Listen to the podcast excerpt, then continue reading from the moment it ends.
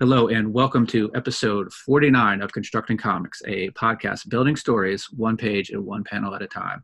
On this episode, we have an interview with Jonas Scharf, the artist of comics like the Avengers Halloween Special, Blood and Gourd, Bone Parish, Mighty Morphin Power Ranger, Power Rangers, excuse me, War of the Planet of the Apes, and Warlords of Appalachia. This is Matt, and I'm joined by my co-host Noah. Hey there, and I'd love to bring in Jonas. How you doing, Jonas?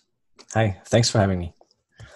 It's a pleasure. Jonas, uh, normally, what we do is we just have everybody do a brief intro um, and talk about their comics, and then we'll we'll do a deep dive and, and go into some of the pages and some of the uh, uh, ins and outs of your art. Okay. So, Jonas, were you uh, based on your biography in the back of Bone Parish? You've always wanted to be a comic illustrator. That's correct, right? Yeah, pretty much. I like when I was a teenager, I I pretty much knew that that's what I wanted to do. So I always drew comics, even you know during during my school time, and then uh, in college or university, however you, would want to call that. Mm-hmm. Um, yeah, so I always wanted to do that. I didn't exactly know how I'd get in, but then that sort of just happened. But we can get into that later, I guess. Oh yeah, was that? Oh, we uh, we'd love to go over it now. Was that? Um, so what what college did you go to? And that was in Germany, correct? Right? Yeah. So um, it's called a Fachhochschule. So that's a it's a University of Applied Sciences. Okay. Um, I studied design there, and um, yeah, that was uh, three and a half years. No, four years. Four wow. years. Yeah the design element in your work is very strong and we're going to get into that as we look at some of your artwork but that makes a lot of sense that you have a design background. Uh, was illustration just something that came naturally like you know putting a pen to paper? I don't know if it if it came if it really came naturally. I always loved drawing but i think like looking back at it i'm not I'm not sure if it if it was about the the drawing itself, but more the the storytelling. Mm. Because even as a kid, I'd like take like little Lego figures and tape them like into little comic books that I made myself. So I don't know if if I'd ever have an interest in just drawing like abstract stuff. So it, it always has, has to tell a story, I guess. That's really cool, and that's clear. You have a very strong visual storytelling thing, and um, we've talked about this a little bit before, and you have um, you're inspired by comics and film and uh, a lot of other visual media of storytelling. Um, is there one in particular? Was there like one piece of artwork that sort of sparked your interest as uh, sort of an impressionable person, impressionable young person, uh, that sort of made you like, yeah, this this is something I would love to create something like this someday? Um, I'm not sure if there was one thing. Um, as a kid, I used to read a lot of um, comics like Mickey Mouse, Donald Duck, that kind of stuff. Um, I pretty much like during my my school time when I initially learned how to read and write, I would uh, read a lot of comics, so that helped. And um, I I kept reading comics, I guess, thanks to the the Star Wars comics from oh, Dark Horse. I discovered those when I was think like 11 or 12 i think. So um, i kept reading those until i guess i was a teenager like 16 17 something like that. And then i got into other stuff. I, I always um, watched like youtube videos about comic art um, there's this um, ghibli one with uh, stan lee comic book greats i think it's called. I yeah. watched th- that a, a, million times i think. Um, yeah so i always had an kept an eye out for i guess good art or art that i that i liked. Mm-hmm. yeah and i always read comics so. And there's a lot of great art in those original dark horse star wars comics. Wow. So that that i i can relate there because I, I i devoured those things in the middle school elementary school age 11 to 12 years old as well. Um and uh so when you got out of college and you have a very cool deviant art page was that how you were discovered was sort of just by putting your artwork online or were you sending your portfolios to publishers um, so I I after I finished school, I was I think 18 or 19. Um, I discovered that there was this uh, thing called DeviantArt, and I opened an account and uploaded some stuff.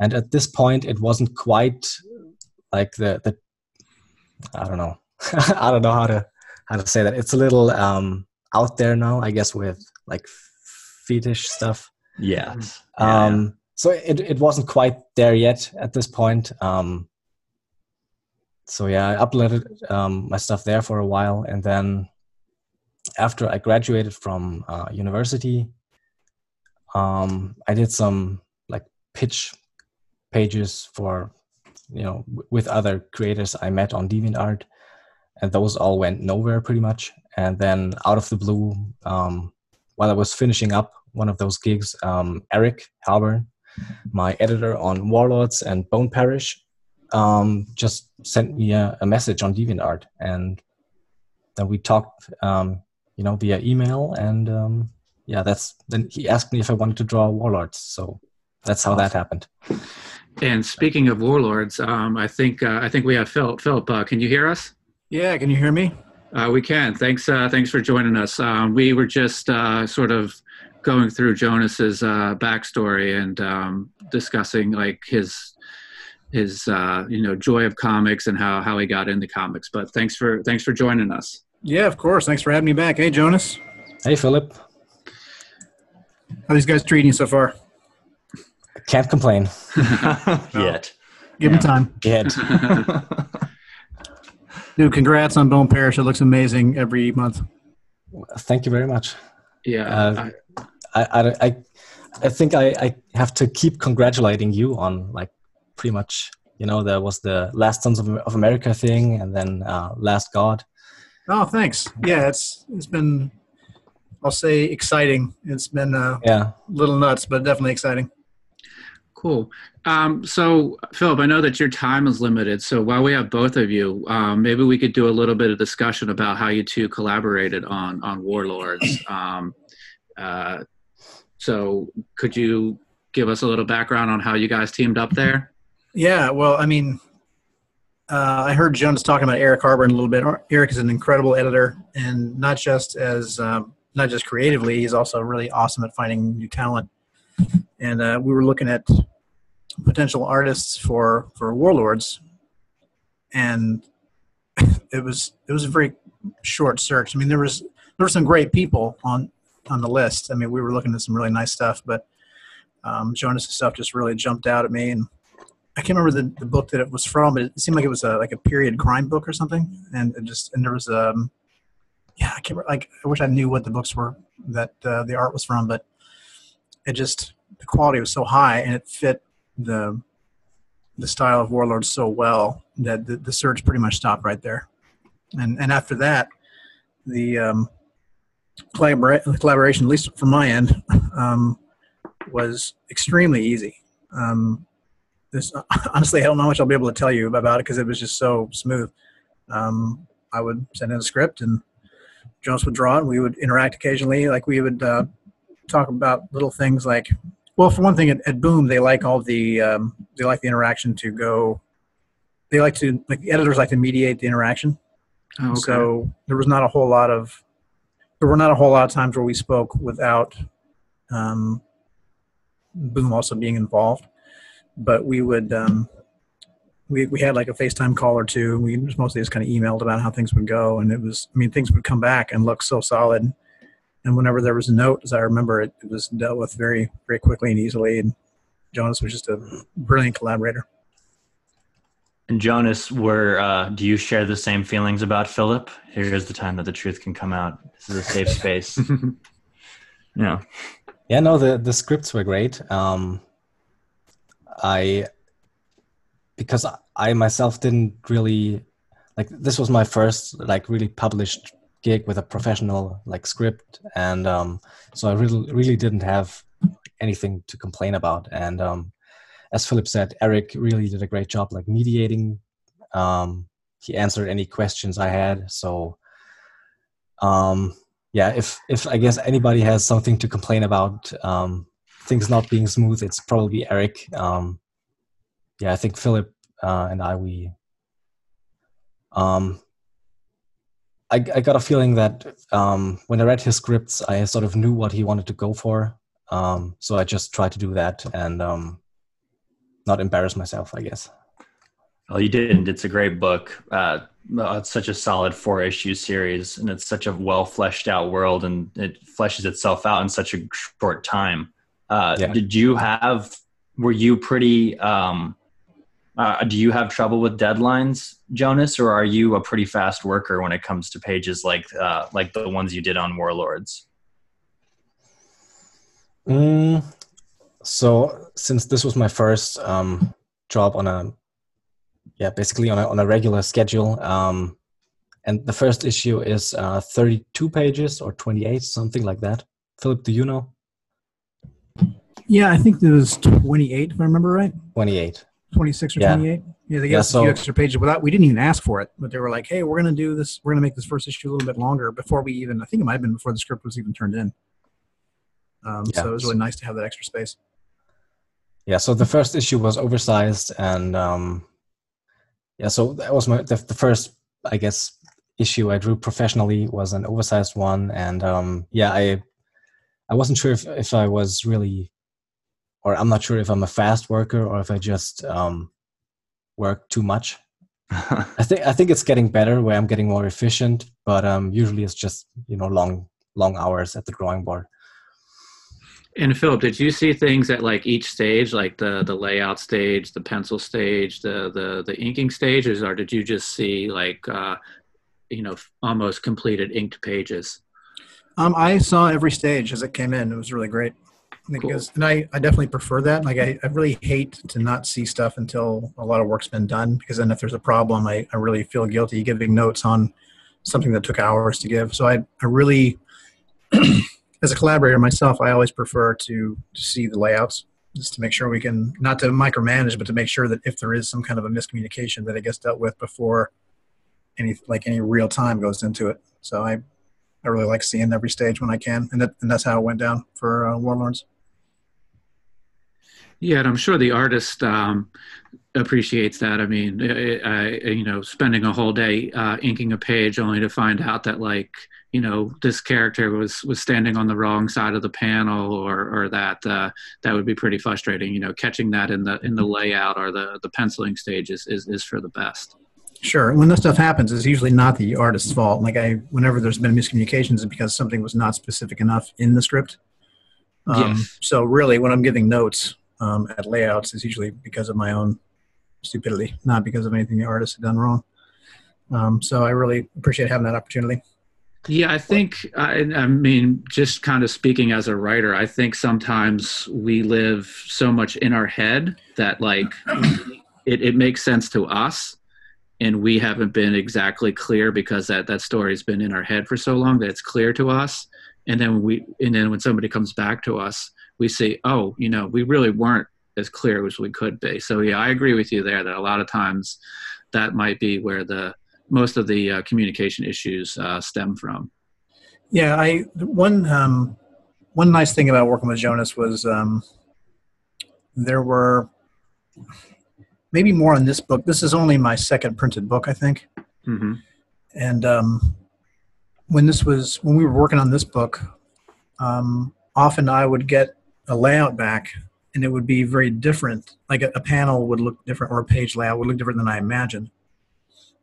Um, but there wasn't any, there wasn't no reason to change it. Like the, what Jonas had done worked just as well or better than what I had envisioned. And so it helped me be a better collaborator. Like I, um, you know, when you get a page back and there's some kind of a, a thing that really has to be changed for a reason that matters, then yeah, you can make notes. But um, it was a great it really was a collaboration in that um, Jonas envisioned a lot of things differently than I did, and when it came back, I decided to just leave it because there was, um, you know, I don't want to micromanage the artist if there's no reason to, you know. Sure. And it, it always come, it just came back looking great, all like pretty much every time. Yeah. Did you and, ever feel um, like disappointed with some panels? I guess because I I have that that same feeling with like expectations when the when the colored pages come in where it's just so different from what you imagined. And it's oftentimes it's very good or probably even better than you imagined but just the the the, the disconnect i guess between what you imagined and then what you get back. Um did you ever feel i guess disappointed on some panels? No there were, i mean sometimes there would be i'd see it for the first time and i would be surprised and be like oh huh i envisioned it like this. But then um as i looked at the whole sometimes artists are thinking about things like i can't speak for you but people would think about the composition of the entire page which is something that I, t- I typically do not think about. Like if i if i'm thinking about a whole page i might in my mind envision a lot of um, close-ups and not really a lot of establishing shots or something. And when i get the page back there will be um, a wider variety of, of distance and perspectives than I had envisioned that actually makes the page overall as a work of art work much better. Yeah. So I don't I don't remember ever being like disappointed as much as just like, oh huh. And I had to kind of like evaluate it differently and see if there was any reason to change it. And if not, then I would just shut up. yeah. The, the close ups is a bit of a bad habit for me, or it, it used to be, I guess. Eric really did a great job like tra- training me to not do like medium or close shots every time so cool. that was like constant notes from him to like pull out and show up yeah it's a bad habit of mine too. Like i just from from movies i guess. Like i'm used to seeing a conversation go down where you have a lot of close-ups of people's faces. Yeah. That's probably it yeah. That's something i've noticed rereading warlords and now rereading reading bone parish jonas with your work is that you have a very nice rhythm of close-ups to medium shots to wide shots um, not just in like action sequences in Warlords. Like uh, there's this one sequence and uh, where it's uh, at the the fourth issue where there's the knife fight between mm-hmm. uh, Cade and the and the and the super soldier, and it constantly gets closer and closer to the action, but then it's sort of a wide shot for that final bashing. Yeah. Um, but also in Bone Parish, you have this really sweet moment. I think at the end of issue one, um, where the mother, whose name I can't remember, you know she's getting high to be with her dead husband and there's that moment of urgency where she's losing him mm-hmm. and it cuts these very close-up shots and then it's got this nice wide pullback um, yeah. where she's holding him now is stuff like that for you is that instinctive or are you, do you rely heavily with the writer and their sensibilities when you're doing those sequences um, i guess it depends like sometimes um, that stuff is in the script um, I believe with the the knife fight, I I'm I'm not sure, um, but I think there was like um, like close-ups on the knife or something like that was probably in the script. Um, but then for for other stuff, you know, it's uh, it it really depends. Sometimes I I improvise. Um, yeah, I, I I usually don't think about it that much. There's just um, some things just have to like feel right and um, yeah when you're trying to overthink it too much um, that's usually those are usually the harder pages. Mm. um, yeah. The, the, the nicer or the easier pages are usually when it just sort of feels right and you you know where where the panels need to go and how big they are going to be and what kind of shot. Okay. That's really cool to know because uh I was wondering about that with certain action sequences in both books because they're very well coordinated on your part. And uh, with with you, Philip, when you were writing the action sequences, were you pretty descriptive, or would you let Jonas sort of just guide the action where it needed to go? Um, I think Philip might be having a few few audio oh, okay. problems, so we'll have to we'll have to come back to him on that. Okay. Yeah, well, uh, so with uh, on Warlords, then I guess Jonas, like, uh, were there certain times because like one of the amazing things about that book is how much world building you can fit in while on top of that, like some of the most brutal action I've ever seen in a comic. Um, were you given a lot of freedom there? Um, what do you mean exactly? Um, oh, like were you let, able to let your imagination go free with sort of how an action sequence would play out? Um, whether it would be that knife fight at the end of issue four or the um with the big battle in issue two where Cade is invading the the village with his um, all-terrain vehicle. Okay. Um, yeah. So for for um, pretty much all of my projects, I've had um, a full script. So usually all that stuff is pretty much described in the in the pages of the script, where like um, I, I did like the designs for the vehicles and that that kind of stuff. Um, but then in the script, it clearly says that he is driving into town with this vehicle, and you know, since Philip really knows his military stuff, um, that really helps a lot. Oh, that's Um, cool. Yeah. So, uh, Phil, we were kind of discussing the the the the close shots, the medium shots, uh, in the knife fight at the at the end of uh, is it uh, issue one, uh, Four. Issue The four? knife fight, yeah, it's at the end with uh, with one of the, the big guys. Yeah. So, do you remember when you wrote that? Did you have sort of like shots in mind, or even shots dictated, like in the script, like this? These are close ups, and then we're going to pull back because we were we were discussing that.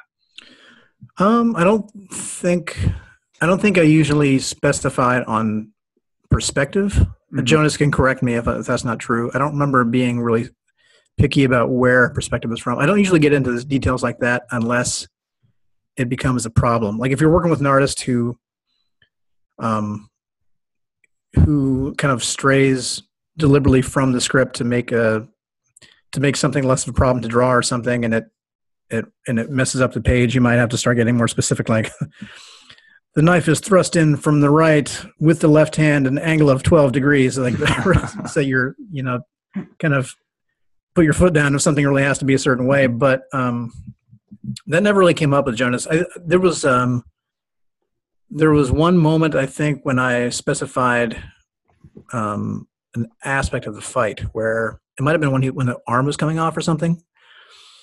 Uh, spoilers. um, Oh yeah, forgot about that. Spoiler alert. I guess this book's been out for three years and it's probably fine. Okay. Um, uh, there was um, like from a jujitsu perspective, if the there was a there was a thing where there wasn't any there wouldn't have been any leverage from a certain perspective, and so I I asked that something change a little bit in that. But as far as the perspective um, or the distance or any of that, I don't think I got into the weeds much with that, and let Jonas just do what he wanted to do. Like we, I feel like we established a lot of trust over the course of the series, and there was there was no need for any of that. Very cool.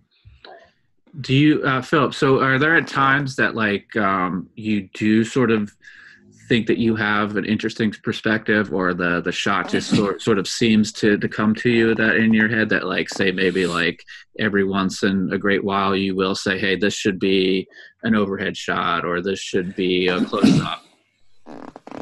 Um, yeah, I usually I will. Um, sometimes the script these days will have very specific um, mentions of a perspective. If there's a really cool layout that I want to try, or envisioning in a very specific way that makes it unusual, um, I'll call it out and be like, "Hey, so and so, this is what I envisioned for this. Um, see if it works. And if it doesn't work for you, then we can totally do something else. But this is what this is how I envisioned it. So I'll give a specific note with a caveat that I'm not I'm not making you do this. Like you're the artist, do what you want. Here's how I envisioned it. If you find a better way, that's fine. That's that's pretty much as demanding as I ever get. So it's sort of like a uh, a suggestion, an open suggestion, maybe. Yeah, I mean if there's um yes, basically. Like there's a there's a page in an upcoming book that I that I wrote that involves a much higher page count than I normally do.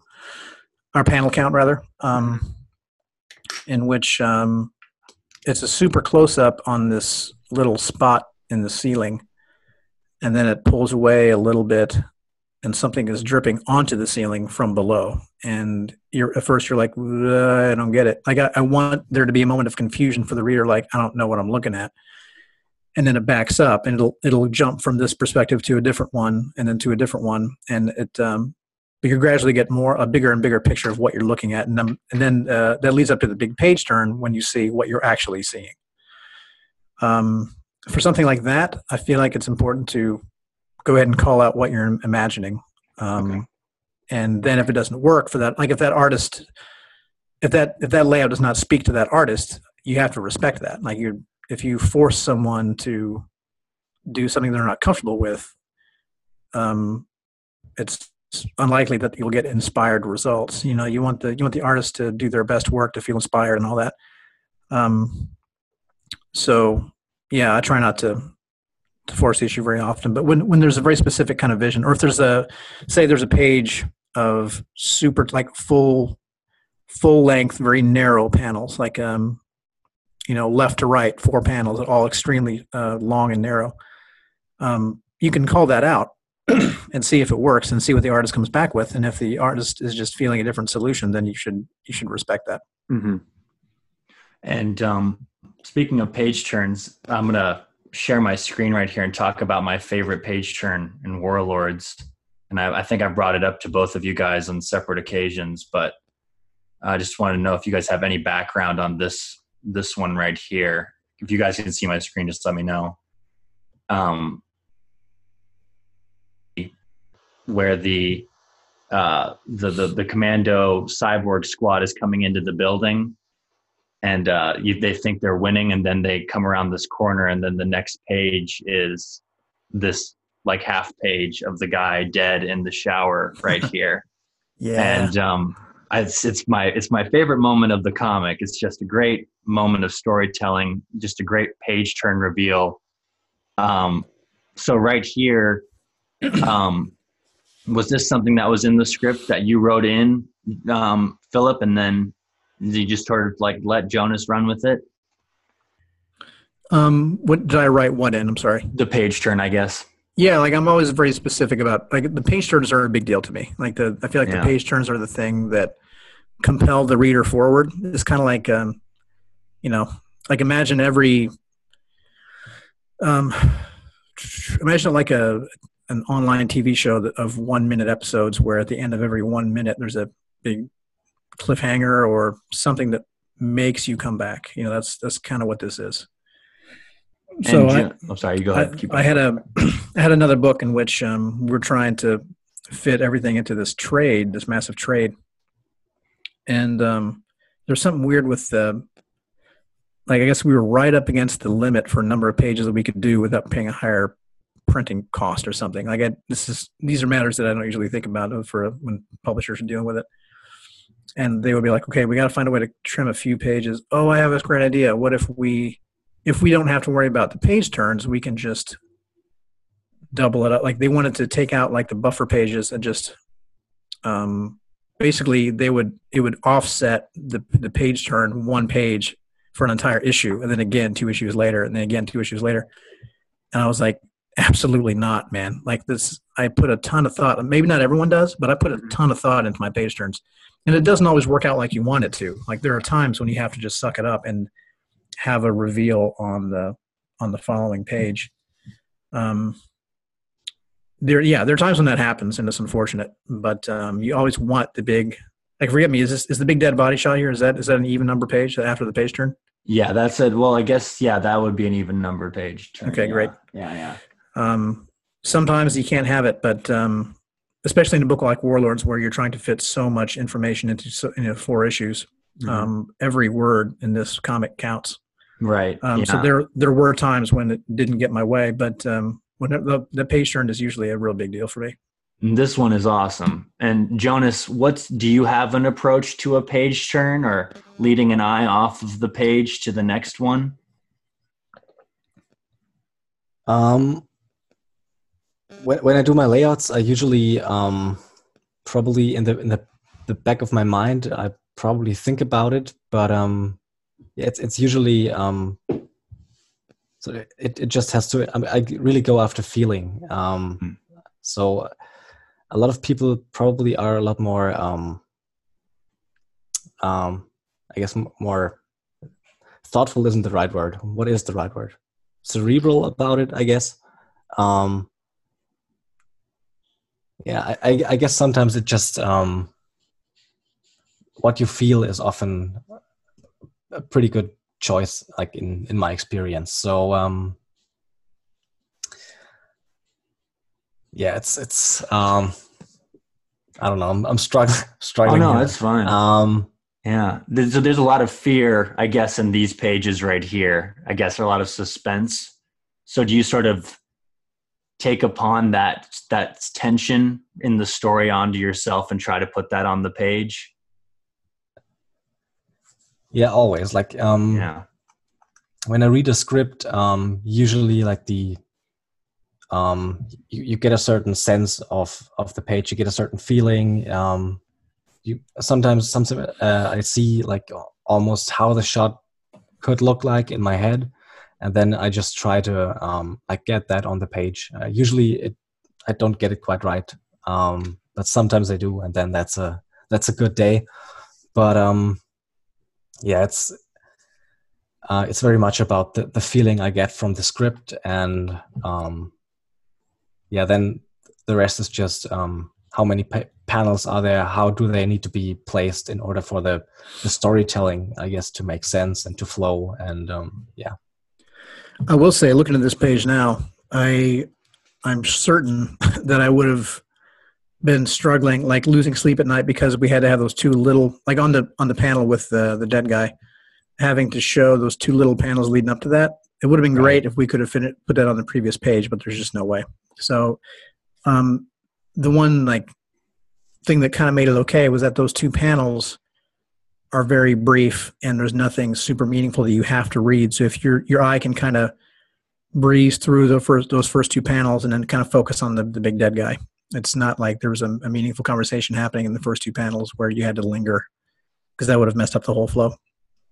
Yeah, yeah, and uh, I love um, Jonas your approach to having these uh, those first two panels be sort of minimal in their detail, but you still get a lot of emotion through the shadows and a lot of intensity in there. So that that center image, that big image on the right with the dead guy in the bathroom, you Yeah. can really go full detail on that. Yeah, I, I figured um, if we have to have those two panels in there, they'd have to be pretty um, like easy to read, pretty graphic, and um, yeah, D- Doug, the the colorist, did a really great job making them uh, probably as graphic as as one could. So yeah, And do you use photo reference, Jonas? Did you pose yourself um, bathroom with your arm up on with your leg up on the toilet for this page? I guess. Um, I probably should use more photo reference, but I don't use. Um, I use it for like environments to get uh, inspiration, um, just to figure out like. Um, and I think I've gotten better about this as time went on um, to really inform like the the designs or the the, the environments um, to look at photo reference beforehand. But then when I draw, um, for better or worse, I usually don't use a lot of um, photo reference. wow, that's a you have a really vivid imagination then. Like and yeah, like that's Well, Not- and violence. looking, looking at that Yes. shot, uh, I don't know Yes. if that's a compliment, but um, well, yeah. That, as I was saying that, I was like, that's probably not the best compliment. but let's look at some other stuff that would compliment that. I guess. Uh, okay, that's also really violent. Um, uh, well, let's like. Uh, I As, as a child, yep, yep, yep. Uh, well, like, uh, let's talk about, I guess, the first issue, the first um, image of the first issue. I I really love this, and you're, Jonas, you're really good at landscapes, and uh, it's showing the environment or the setting. Um, when this image film comes up, yeah, this one right here. So, Phillip, did you provide him with Kentucky photos, like references or things like this? um, I did. It. Um, let's see. I didn't at first, and then when I first came back, there were some trees that looked more like German pine trees. Yes, exactly. It looked Yeah. more like it looked more like a German forest. Yeah. And I was like, this looks awesome, but it's somehow terribly wrong. And I couldn't. I was like, wait, no, the trees. It's the trees. And so I would. Um, I put out. Um, I found a bunch of tr- uh, pictures of trees that look more familiar to me. Um, the thing is, like it, the Appalachian Mountains do go through North Carolina as well, and uh, in other states, and it's. Uh, I couldn't say for sure that every that you know every part of the Appalachians looked like what I remembered. But I did find some trees and and pictures that to send them to make them look more like this. And we didn't. I mean, we still there were still pine trees visible, and that's fine. Like it's not like there are none. um, in Kentucky. Um, the way it looks here looks great. Uh, we did have that is one that we had to collaborate a little more closely on to get the to get the look right. But the way the the town is kind of nestled in the in the down below the mountains like that, that's all like exactly how it is out there. You would normally see like an interstate somewhere, um, but aside from that, it's like, and you don't want that in this anyway. You want it to feel timeless. You know, you want this to be a Mm-hmm. town that could have been until you see the drone hovering. You want it to look like a town that could have existed hundred years ago. Yeah. Um, so yeah, it turned out awesome. And Jonas, is this sort of a, a mix of things for you when you're putting this image together? Are you looking, are you combining multiple photos into this one landscape? Um, yeah, I, I probably took some of those um, reference photos that, that Phillip provided, and um, I don't really like. Um, To be clear, I didn't have any photos like of a landscape like this. They were all much closer and a very different perspective, just to sh- show him the the kinds of trees that he'd see. But there's nothing looked like this. This is all out of his head. usually, I try to like um, like figure out um, elements that um, that are sort of um, I guess I- iconic or that you could um, that that are a representation for what that kind of thing would look like. Um, so I don't really copy um, the photo reference, um, but I try to like understand it and sort of put it on the page. Um, I really like drawing uh, like trees and, and, and nature in general. So um, I I draw a lot of it from from from my head, but um, yeah, as Phillip said, that it, it sometimes it, it helps to have photo reference, uh, especially if it's not a an environment that I'm very familiar with. Yeah, it's amazing. Yeah. It was, Same uh, with um, Getting sorry. these pages back was so exciting. Like every every time I got pages, it was. um I don't know if Jonas. I don't know if you were sending them in batches to Eric or if it was like page by page. But I, I always got them in these big batches. Sometimes I wouldn't see anything until the entire issue was in, and then we would give notes like on the whole issue at once. Um, and just seeing them, like seeing the layout, even just the layouts come in was awesome. And then seeing them go from that to this was just so awesome. Like I, the the first page, I had um, I envisioned. I think it was the first page of uh, Remender and Scalera's Black Science, if I remember right. It was a um, or no, actually no, it wasn't. It might have been the first page of Nameless, this other sci-fi comic hmm um, where it was basically one big panel, like it was a, like a big splash page, and then there was a, a full width, like a, a, a very shallow, wide panel, kind of superimposed on top of it, and then another one below that, if I remember right. It was like so it looked like five panels, even though it was really just one big one with two little ones chopping it up, and I thought that was just the coolest shit ever.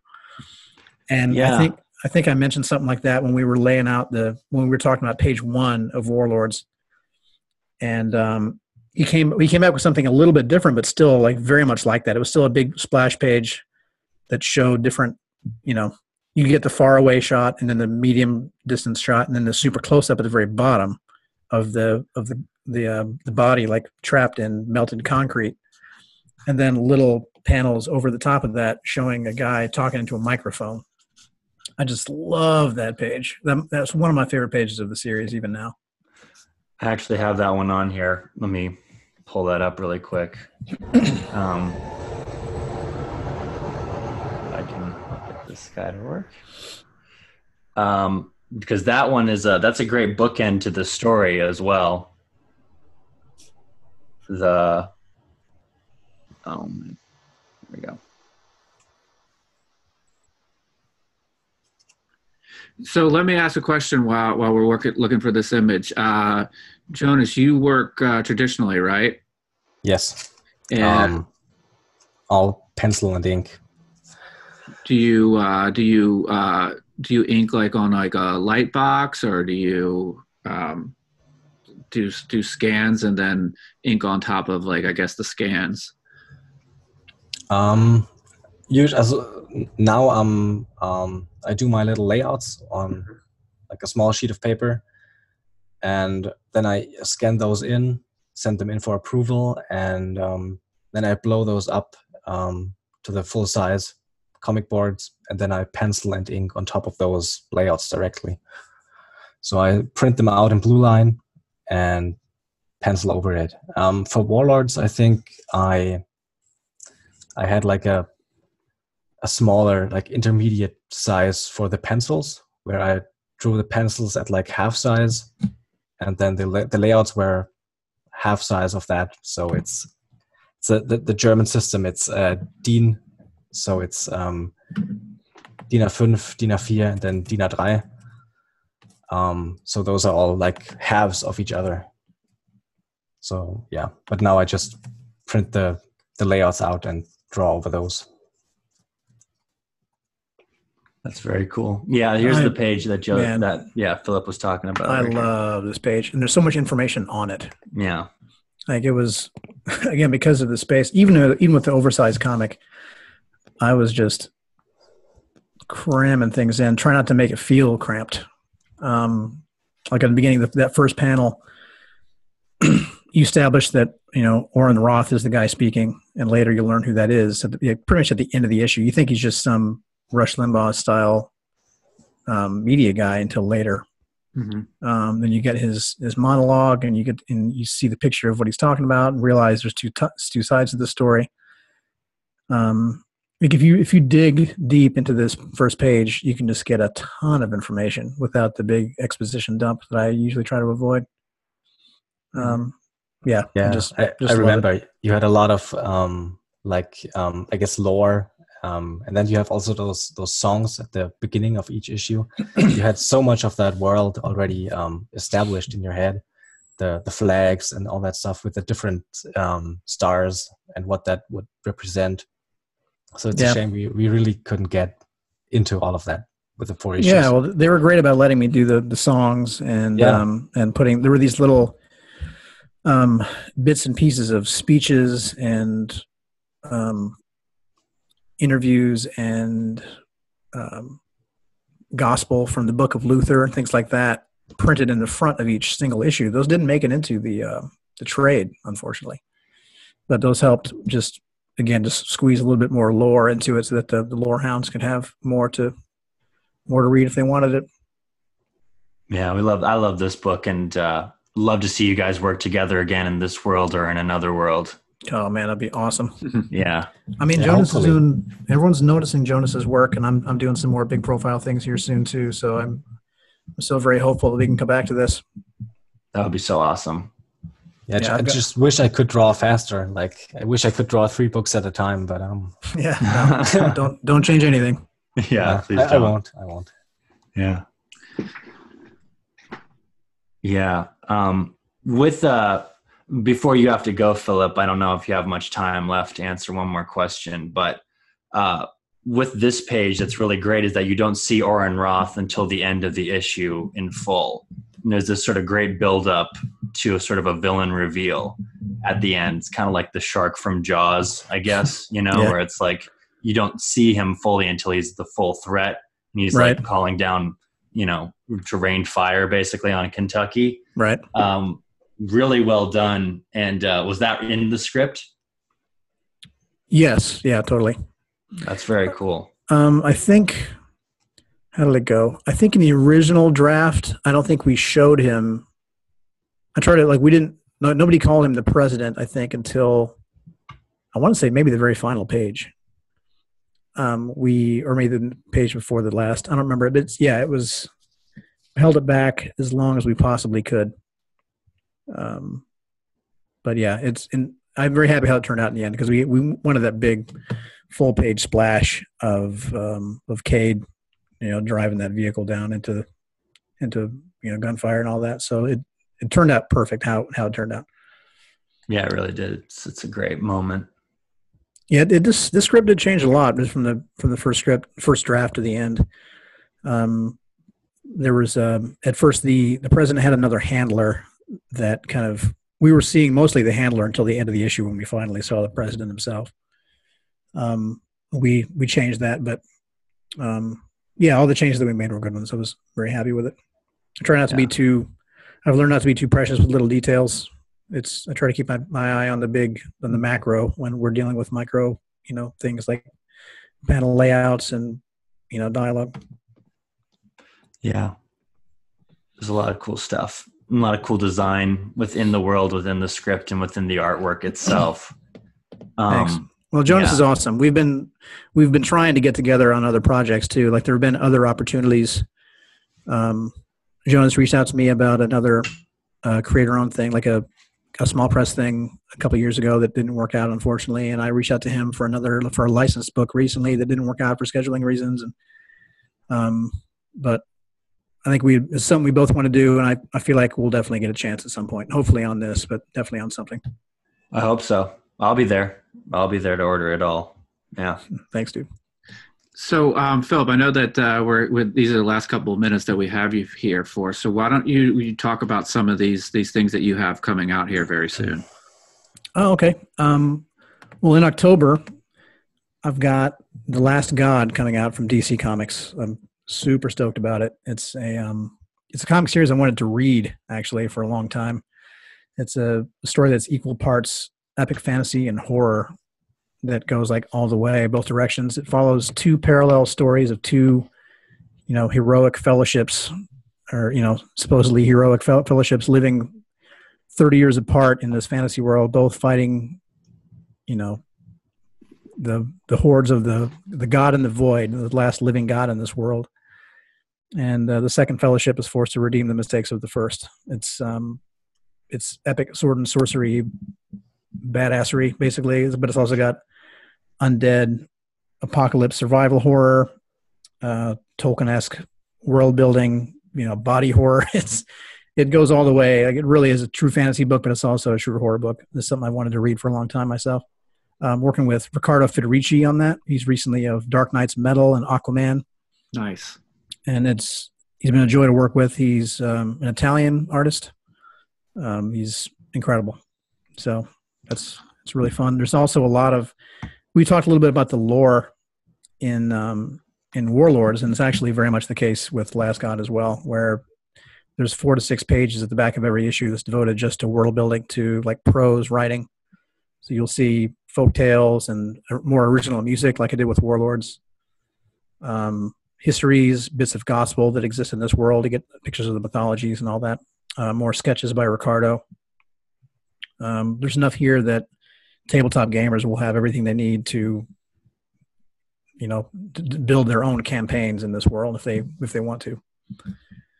That'd be Um, awesome. that comes out October 30th from DC, and also Marvel Zombies. Uh, it's called Marvel. Sorry, Marvel Zombies Respawn, which is a kind of a reboot of the whole Marvel Zombies franchise, and that is with Ric- um, uh, Leonard Kirk, and that comes out I think the same day actually, also October 30th. Oh wow, Wow, awesome. And big it's day just for you. yeah, it's a good day.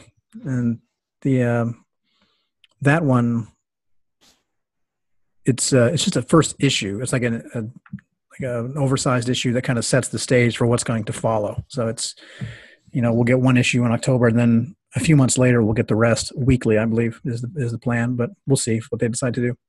It's pretty awesome. It's so close to Halloween.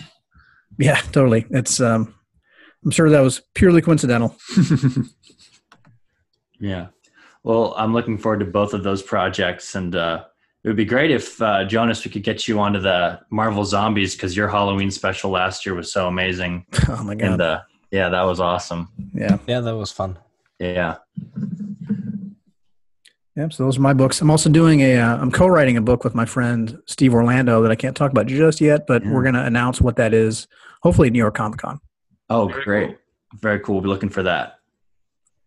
Yeah, Well, we'll have to have you this on. was Jonas. This is a pleasant, uh, pleasant surprise. Really glad we got to talk on here, Yeah. and uh, let's talk again soon. Would love to do a book with you, and I'm uh, I've been loving loving Bone Parish, man. Every every month. Thank you. Yeah, hopefully we see each other in uh, October. Yeah. Are you going to be at the con? Yeah, pretty sure. Oh yeah. Okay. Well, let's. Flight is booked, hotel too. So yeah, All right. Let's drink. Awesome. sounds good, Sounds- man. Sounds good. Very excited for Last God. So Thank you, sir. hopefully, Well, I'll, I'll, I'll give you a review by then. yeah. Do that. I'll send you something.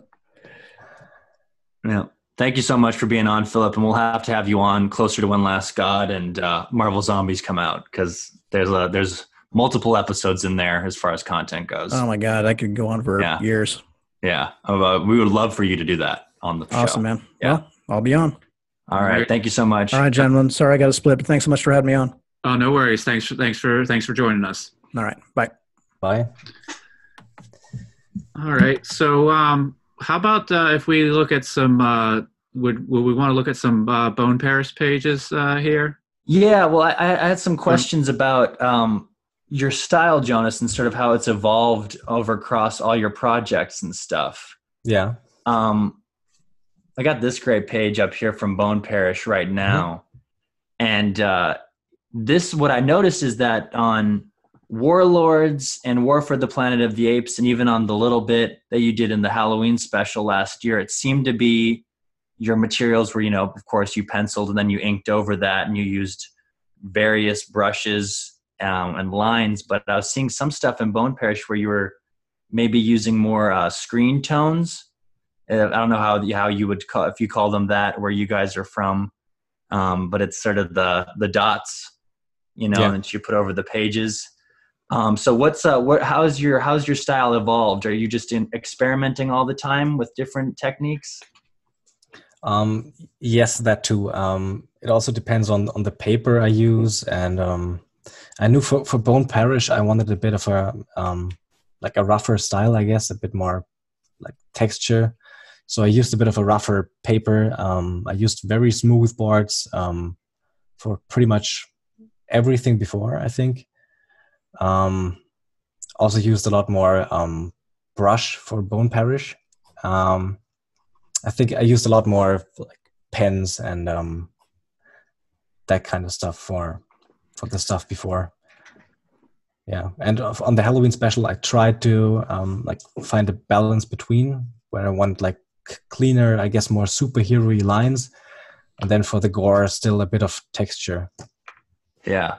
And I can, um, and we've talked about it before, but on, on this panel that we're looking at right now, I can definitely see uh, some uh, Sean Gordon Murphy influence there. Are, are you pretty inspired by his work? Um, I try not to rip him off, um, but I'm very much inspired by his. Yeah, I think. Yeah, I wasn't. Yeah, no one of rip off here. It's it's definitely your work, but I can definitely see the inspiration Yeah. there. Yeah, No, I've I've been a big fan of his work for years now. he's a fan favorite. He's a he's one of our favorites on this podcast as well. We love talking I mean, about his stuff. great, and I'm really excited about um, his Curse of the White Knight. I still haven't read the first issue. Um, have Neither have I. Yeah, I'm, I'm looking forward to it. Yeah, but um, and you use uh, acrylic for the white inks, like the white spots, like for the specks, or do you use white ink? Um, I think it's um, actually white acrylic ink. If Okay. I'm mistaken. Hold on, got the jar here. Yeah, it's called acrylic ink. It's uh, Daler-Rowney. Um,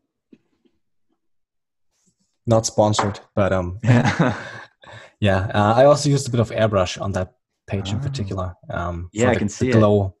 Um, yeah, I stopped doing that when I realized that Alex did a really great job, like adding like glow and and like crazy pink hues to the pages. So Yeah, his uh, that's uh, that's that's something great about the book is these uh, the moments where reality starts to bend, the the colors, the how they change and they become more hazy and they go over your line work is beautiful. It's beautiful work. It's uh, do you do you communicate pretty closely with your colorist on this book?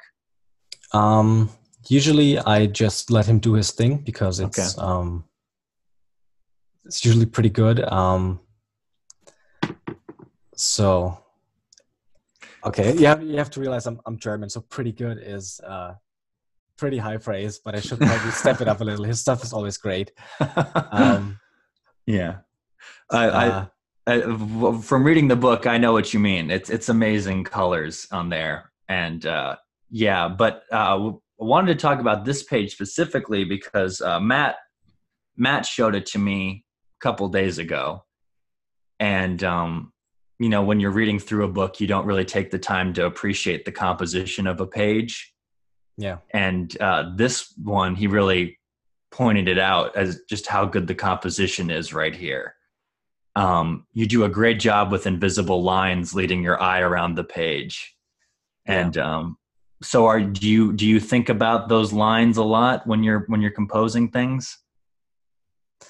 Um, so, so for that panel, I for sure um, thought about it more than I usually do because it was such a like big panel and the first shot of the of the lab. Mm-hmm. So um, I'm pretty sure I I tried to have like walkways to like lead the eye. You can see the the, uh, the left corner, um, the walkway leading towards that ladder, and then those two ladders across the bookshelf, uh, like leading the eye down. Mm-hmm. And then you can sort of like zigzag between those those corpses and the different tables. And then you also have the the railing from the the right corner, um, leading the eye down to the second panel. So I thought about that for sure. Um, yeah, it's Yeah. beautiful composition and very natural. It didn't feel like you were literally drawing arrows. You know, it just sort of Yeah. flows really nicely. And um, even on the the panel below that, where her eye line is sort of looking at that arm on the corpse, and then how that arm leads it into the yeah, the, the sphere on the bottom there. It's uh, it's a very masterfully composed page, and it can definitely shows your design strengths. some of that stuff just happens on accident, I guess. But um, Yeah. when when you think about it and um, it does work, then that's that's really satisfying. So thank you. Yeah, but I wouldn't be surprised if a lot of that is that you, you is from like you said all the comics that you read um, growing up. That like Yeah, for sure. you're saying that like you don't really think about it, but maybe just like at a subconscious level, like all of the the the imagery and the stuff that you've seen, you're sort of you're still able to to to make that composition. Yeah, all of the time. Just the uh, along the the shots you you pick, um, like your your personal taste for the the shots you like to use, and um, how much black that that all of that is. I guess an, an acquired taste, or Mhm. Yeah, and uh, it's it's it's great to see your your use of um, blank spaces, and then when you use those textures here, especially on um, it looks like you use ink wash for the gurneys down here. Yeah. Um, and I love that. Yeah, you you have this great you know these these really dark black spots, but I love that you you took the time to show the the metallic texture by using ink washes down here. that was the idea because um, when you have a lot of um, black you, can't um, like everything just you know every shadow can't be just pure black Right. and um, i didn't use a lot of cross hatching uh, when i first started out on bone parish but i started using that a lot more in the later issues so um, yeah I, I knew that the, the texture was supposed to be like metallic so whenever that happens i try to do an, an ink wash or something like that to to make it look i guess like it's reflecting some some bounce light or something Yeah, that's a really good choice. and It's a really it's really amazing. Um, and uh, I'm sorry I'm jumping around a little bit here, but uh, my wife just recently read Warlords of Appalachia, Mhm. and she loved it. She was just one of her yeah. She she really loves uh, really loves the book and uh, loves um, loves uh, Phillip's writing on it and your artwork on it. Um, but she uh, wanted me to ask about um, the Blue Boys and their design in Yeah. the book, and uh, um, Phillip's gone over it on on the on our other interview. He talked about the Blue Boys and sort of their inspiration and things. Um, but uh, what was your approach to those guys? Um, I'll try to pull up a uh, uh, some visuals here really quick. Um, yeah I'm, I'm i'm not sure if i if i can remember how we um if if we decided on an approach um, for them beforehand or if i just um started doing some sketches and then we i, I knew they were um like based on actual um like they were actual blue people i think due to some like crazy drug side effects Yeah, it's uh, yeah, it's Um, definitely a meth representation. Yeah, yeah so so that was um in the in the back of my mind for sure um but then i just I really wanted to make them um, pretty like skinny and animalistic in the way they sort of moved, I guess. Um, but I can't remember how much of that was in the script or we talked about beforehand, so I don't want to take any credit for that.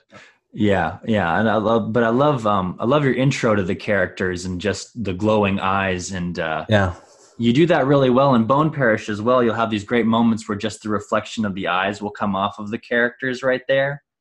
Um, and that's a really great detail you don't see very much in comics. You'll see it in film, you know, Yeah. like where it's shadows and you'll just get that one light from the eyes in there. And that's the only detail you see, but it's it's used so effectively here with just, you know, scaring you with these characters. They're mysterious, of course, but um later on it's it's very good in sort of drama and menace as well.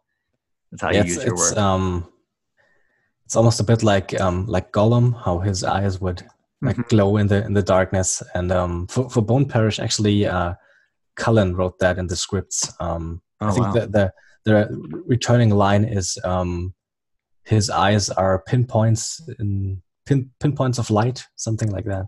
oh wow, that's, a really like cool detail. re- returning phrase. So that's my cue. Um, so so I know that um, now we we see uh, Andre and not Grace, for example. Spoiler for the, the later issues of Bone Parish, but right. probably don't know what I'm talking about if you haven't read it. Yeah, yeah, yeah. So yeah, everyone who's listening, um, they won't know what it means. Hopefully, if they haven't read it. Yeah.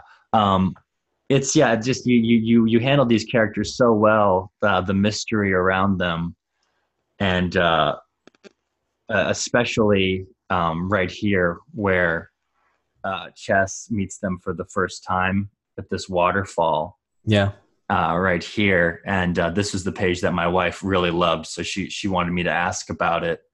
Um, when you were doing it, uh, like I, I love how you you even did you draw in these uh, like the music notes and everything like that in there, or was that something added in by the letterist? uh, mm, I decided to hand draw the sound effects, which was a terrible idea. it's pretty awesome, I think. Yeah, yeah it's it Yeah, yeah. looks um it looks pretty cool because it pulls everything together i think but um yeah i have no idea um about music like I don't know anything about it. Uh, i like to listen to it but aside from that um yeah. So getting that exactly right was was pretty tricky. I think phillip had to like correct me a couple of times. And he sent me like notes on um uh, like whatever hotel he was staying at. Like he, he just photographed the the notepad from there and sent me a corrected version. Uh yeah i think i redrew that like twice at least. Wow, that's because awesome. i get though. something wrong. Well Yeah. that's that's how it is with me and my wife because she's a musician and i'm not at all.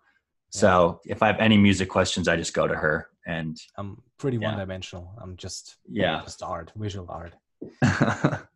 You're very good at it though. Yeah. Well thank you. Yeah. Um yeah these these pages are just stunning. We talked about it earlier that you know that most of this comes from your imagination is pretty spectacular. Um and uh, i'm really looking forward to seeing reading the rest of bone parish. I'm a little behind but reading what what what, what else you do with that world as well. What issue are you on at the moment? Um i think i just finished issue four or five i think. So i'm pretty behind. Yeah. um i think issue 12 is coming out in august so oh nice depending on on how quickly you read, you might catch the um, the second volume in September, and then Okay. the third volume in I don't know end of the year sometime. Okay, very cool. And then do you have a another project lined up after Bone Parish? Uh, yes, I'm currently I'm doing some some covers, and um, I'll be starting on my next um, five issue mini next week. Oh, right. Yeah. Are you able to say what that is yet, or is it still under wraps? No, it hasn't been announced yet, so Okay. I'd love to tell you, but I can't. Oh, Yeah. No worries. Yeah. No worries at all. It's uh, we'll definitely be in line to pick an issue up though when it is announced and uh, when it comes out. Um, and uh, any plans? Um, any any talks with Marvel about doing another like mini or anything like that, like another short story? Um, I'd I'd like to do more for them. Um, Yeah. the, the the the Avengers Halloween special was that was a lot of fun. Um, yeah, I, I at first I wasn't quite sure if um, if after Bone Parish I'd um, I'd transition to more superhero stuff like easily because it was pretty like dark horror, talking heads, that kind of stuff. So I was a little worried if I'd um, be able to transition to more like action superhero stuff. But um, I think the the Halloween special sort of showed a bit of um, like I guess, I guess um, where where both worlds meet. So yeah, hopefully more like that in the future. Yeah, well, what's cool about Bone Parish is at least in the first couple issues, um, you have that great sequence uh, at the end of issue four. Let me pull it pull it up really quick. This one right here, where this is a great action sequence, and then it ends horrifically, of course, um, because they blow the the powder into the guy's face and he starts Yeah. freaking out. But this sequence was really cool action wise, and then there was one earlier where um oh what's his name breathes it in and he becomes the spec ops guy so you you definitely handle action and horror really well and this series is really cool because it's good it's got a good blend of both Mm-hmm. Yeah, yeah and was this um was this written into the script the sort of middle eastern assassins Or Um, yeah, pr- pretty sure Cullen. Um, um, I, I read something in the. We did a little afterward um, for to, to wrap up the the the series, and um, I think he wanted at the very beginning he wanted to take it more into that direction, with like um, I guess the the Hashashin or however they're called in Yeah. in English. Um, so to to go more into the um, that that angle of of like how the the ash can be used as a like weapon or as basically a superpower. Um, yeah, those pages were a lot of fun. I really enjoyed like like castles, nature, that kind of stuff. I really enjoy. So hopefully, some more fantasy adventure type stuff in the future. yeah you're really good at that stuff So I have a question here, and I know this we talked about when you did the the rural sort of Kentucky mountain scene, um, and Phillip providing you some some photo reference. But this this first panel, the the the, the hotel in, in New Orleans, do you use things like like Google like Street Views to to get? Because I'm I don't know if you've ever traveled to to the you know the south of the United States of America and New Orleans. Have so do you use things like uh, Google Street View there? Yeah, I, I don't travel a lot. I just sit on my ass at home and draw. So, um, yeah, Google. Um, when I do my layouts, I usually um, try to collect all of the like images that I'd, I'd like to use for inspiration or reference. Okay. Um, and then I um, pretty much do the, do the layouts and try to get like like to distill like the elements from from the photos that I like um, into like this could be a generic New Orleans street with a Mhm. hotel. So yeah, that's Yeah. it's um, it's pretty difficult. Like actually, um, because I'm so used to like European, um, just like starting from things like electrical sockets or um, that kind of stuff is very different here. So um, sometimes you research stuff you wouldn't think about if you would, didn't have to draw it, I guess. Um, but yeah, hopefully it's uh, at least convincing. Um, No, it uh, it it is. Yeah. Yeah. And yeah, hopefully we're not taking up too much of your time. It's it's been so great talking to you about all this stuff. And No I'd love just to come on just to have you back on just to talk about this page or, you know, any page really, because it's your work is really beautiful all across the board. thank you. Yeah. Um, huge fan of it all. Like I said, I'd love to see you. Yeah, I'd love to see you keep working on anything really. love to see you do a fantasy stuff. I'd love to see you go back to the like the more tactical stuff that you did with uh, War War of, for the Planet of the Apes as well, because you did that stuff amazingly as well. Yeah. Um, in other words, I'd love to see you on a John Wick book. That's what I'd love to see. yeah, yeah, because you do great with that. Yeah, there, there are John Wick comics, I think. Uh, who has the, Yeah. the license for that? IDW or Dynamite. Dynamite? Yeah, yeah. I, I own two. I own two oh, uh, original art pages from that series actually. So, and it's uh, Cool. yeah, your your style would fit well within there. So that's a hint for you to go over to send your portfolio over there because I would love to see you draw John Wick. I, I already have so much uh, stuff that I that I want to do and that I have like I wouldn't say lined up, but um Yeah. I've talked with people about possibly doing in the future. So as I said earlier with Phillip, I I, I wish I could draw three times as fast. So so just Oh. so I could do everything that I that I want to do. So yeah. And as a devourer of your comics, I wish so too. But at the same time, I wouldn't want any of the quality that are in your comics to be lost in that speed because it's, you know, your your work is really amazing. Well, thank you. Yeah. It's always tough for me to see like um older pages because I'm really unhappy with with the work. Oh, really? Yes. I actually wanted to ask Phillip about that. If he, as a writer, feels um, feels similar about his older work, because usually when the when the pages um, or when the when the the finished books, the, the comps come in the mail, I usually uh, don't like some of the pages anymore. So it's it's tricky, but it, it's I mean it's good because you're I guess growing and learning, but um all the work is always a little bit of a of an issue for me, I guess. So I'm, Yeah. I'm happy to hear that you that you like it. Um, Oh, I love it all. Yeah, like you know, I I was introduced to your work when I picked up the War for the Planet of the Apes books, and when the movie came out, because I loved the Yeah. movie so much, I needed something else. The movie was great. Yeah, it was, and but the thing was is that I picked up the comic not really expecting much. I just needed something, Yeah. you know. But the Did the, you read the script was. Would you Sorry, say? Did, did you read it before or No, um, no. I watched it. I watched the movie first and then read it. But Okay.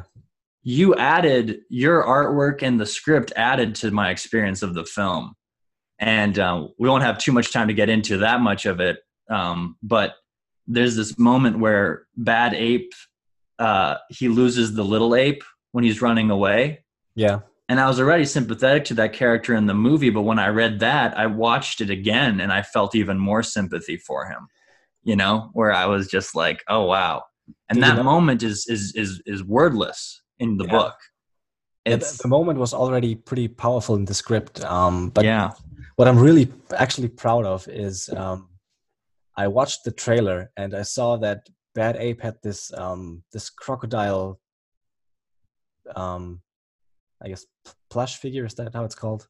hmm Um, and so I put that in the hands of the little ape at, at the beginning. oh So, so yeah yeah, i need to go back and look at that again the little the little crocodile. um, yeah like as a like token. Is that the word? Yeah yeah yeah it's a little token of his memory and that makes sense with the character that he he collects stuff. Oh that's brilliant. Yeah. Oh yeah it's it was it was such a good series and then actually it was interesting because i knew you did warlords and then um, i saw phillip was doing a signing for aquaman annual in our area so i went to meet him and i saw warlords on his table and i was like holy crap i'm a huge fan of this artist's work. So yeah yeah so yeah i've been since then i've just been hooked on all your stuff it's it's pretty amazing Oh, thank you. I'm yeah glad you're enjoying it. That's oh i love it it, it really means uh it sounds so corny, but it really means a lot to me if if people actually get something out of out of my work because it used to be very um I guess uh, selfish, you know, just Uh-huh. sitting there and, and and drawing, but um now you can actually share it with people and hmm they, they can enjoy it so it's not just being being an asshole and not, not not not doing something with your friends because you want to draw selfishly you know so now i have an excuse for my antisocial behavior there you go Well, I'm I'm excited to see how New York Comic Con will be for you because then you'll have even more people who know your work there, and it'll be amazing. I'm sure. Yeah, I didn't get a table, so I'll just be roaming, I guess. Ah. Um, but yeah, last year was pretty pretty crazy too. Um, I awkwardly introduced myself to a lot of people who now may or may not remember who I am. That's Oh, I think I think they know who you are now. I think they do. Yeah, yeah, yeah. You're, you're. I'm pretty sure you're on everyone's radar, especially after, you know, you've had three amazing graphic novel level books, and then of course the amazing, uh, you know, you've had your your amazing stuff on Mighty Morphin, and then on uh, on the Halloween special last year. So I think you're on a lot of people's radar. We're just honored that you came onto our podcast to talk about it before you get too big. Uh, um, I don't think I'll ever be too big. Like comics keep you pretty humble. Uh, Oh, no, no worries, no worries. yeah. So um, I know you joked about being antisocial, but do you want to uh, tell people where they can find you online to, to keep up with you and maybe hear more about this project that's that's coming up? Um, I'm not very good about my social media, so um, I'm I'm on Instagram. I'm on Twitter. Um, I'm also on Facebook. Um, I can't remember the the handles or whatever, but um, if you just search my name, Jonas Schauf, you'll just I'm I'm pretty sure my my pages will come up. So yeah, we'll we'll yeah. put we'll we'll also- put links to that in our in our show notes for for this podcast. for being the worst, uh, like No, your life is your life is probably for the best for not being uh, consumed with uh, social media. comics Twitter is crazy. I'll say that. I'll say Yeah. that much. It's a parallel universe. Um, Yes. which I don't claim to understand. Yeah, it's nuts on there. Yeah. All But your. Instagram is awesome. I would recommend everyone to check that out. Yeah. Yeah, it's it's a bit, bit tricky. I try to post like um, non-spoilery stuff that I also like how Mhm. it turned out. So um, yeah, every now and then I'll, I'll post something. Okay. Well, I'm going to to wrap us up, but uh, J- uh, Noah, do you have any any last thoughts? Any last questions uh, for Jonas? Oh, so many. But I'm hoping that means maybe he'll come back on and answer him again sometime. Because Sure, if your sounds- listeners sounds- are not are not tired of my like stumbling and and rambling, then oh no, I mean, uh, I would listen to this interview a lot. So yeah, yeah, you. It's it's great to hear your process. Yeah. All right. Well, Jonas, I want to I want to thank you again, and uh, we'll keep an eye out. And when some of these projects uh, get released, we'll make sure that um, our accounts uh, let people know that they're out. Um, if people want to give us a follow, we are on Twitter at Constructing Compod. We're on Instagram at Constructing Comics Pod, and we are on Facebook at Facebook forward slash Constructing Comics. Uh, we also have a YouTube channel uh, under the same name of Constructing Comics, where we sometimes dive uh, deep into the visuals of, of comic uh, storytelling. Um, but I'd like to once again thank Jonas uh, for joining us, and um, we'll be back with another episode very soon.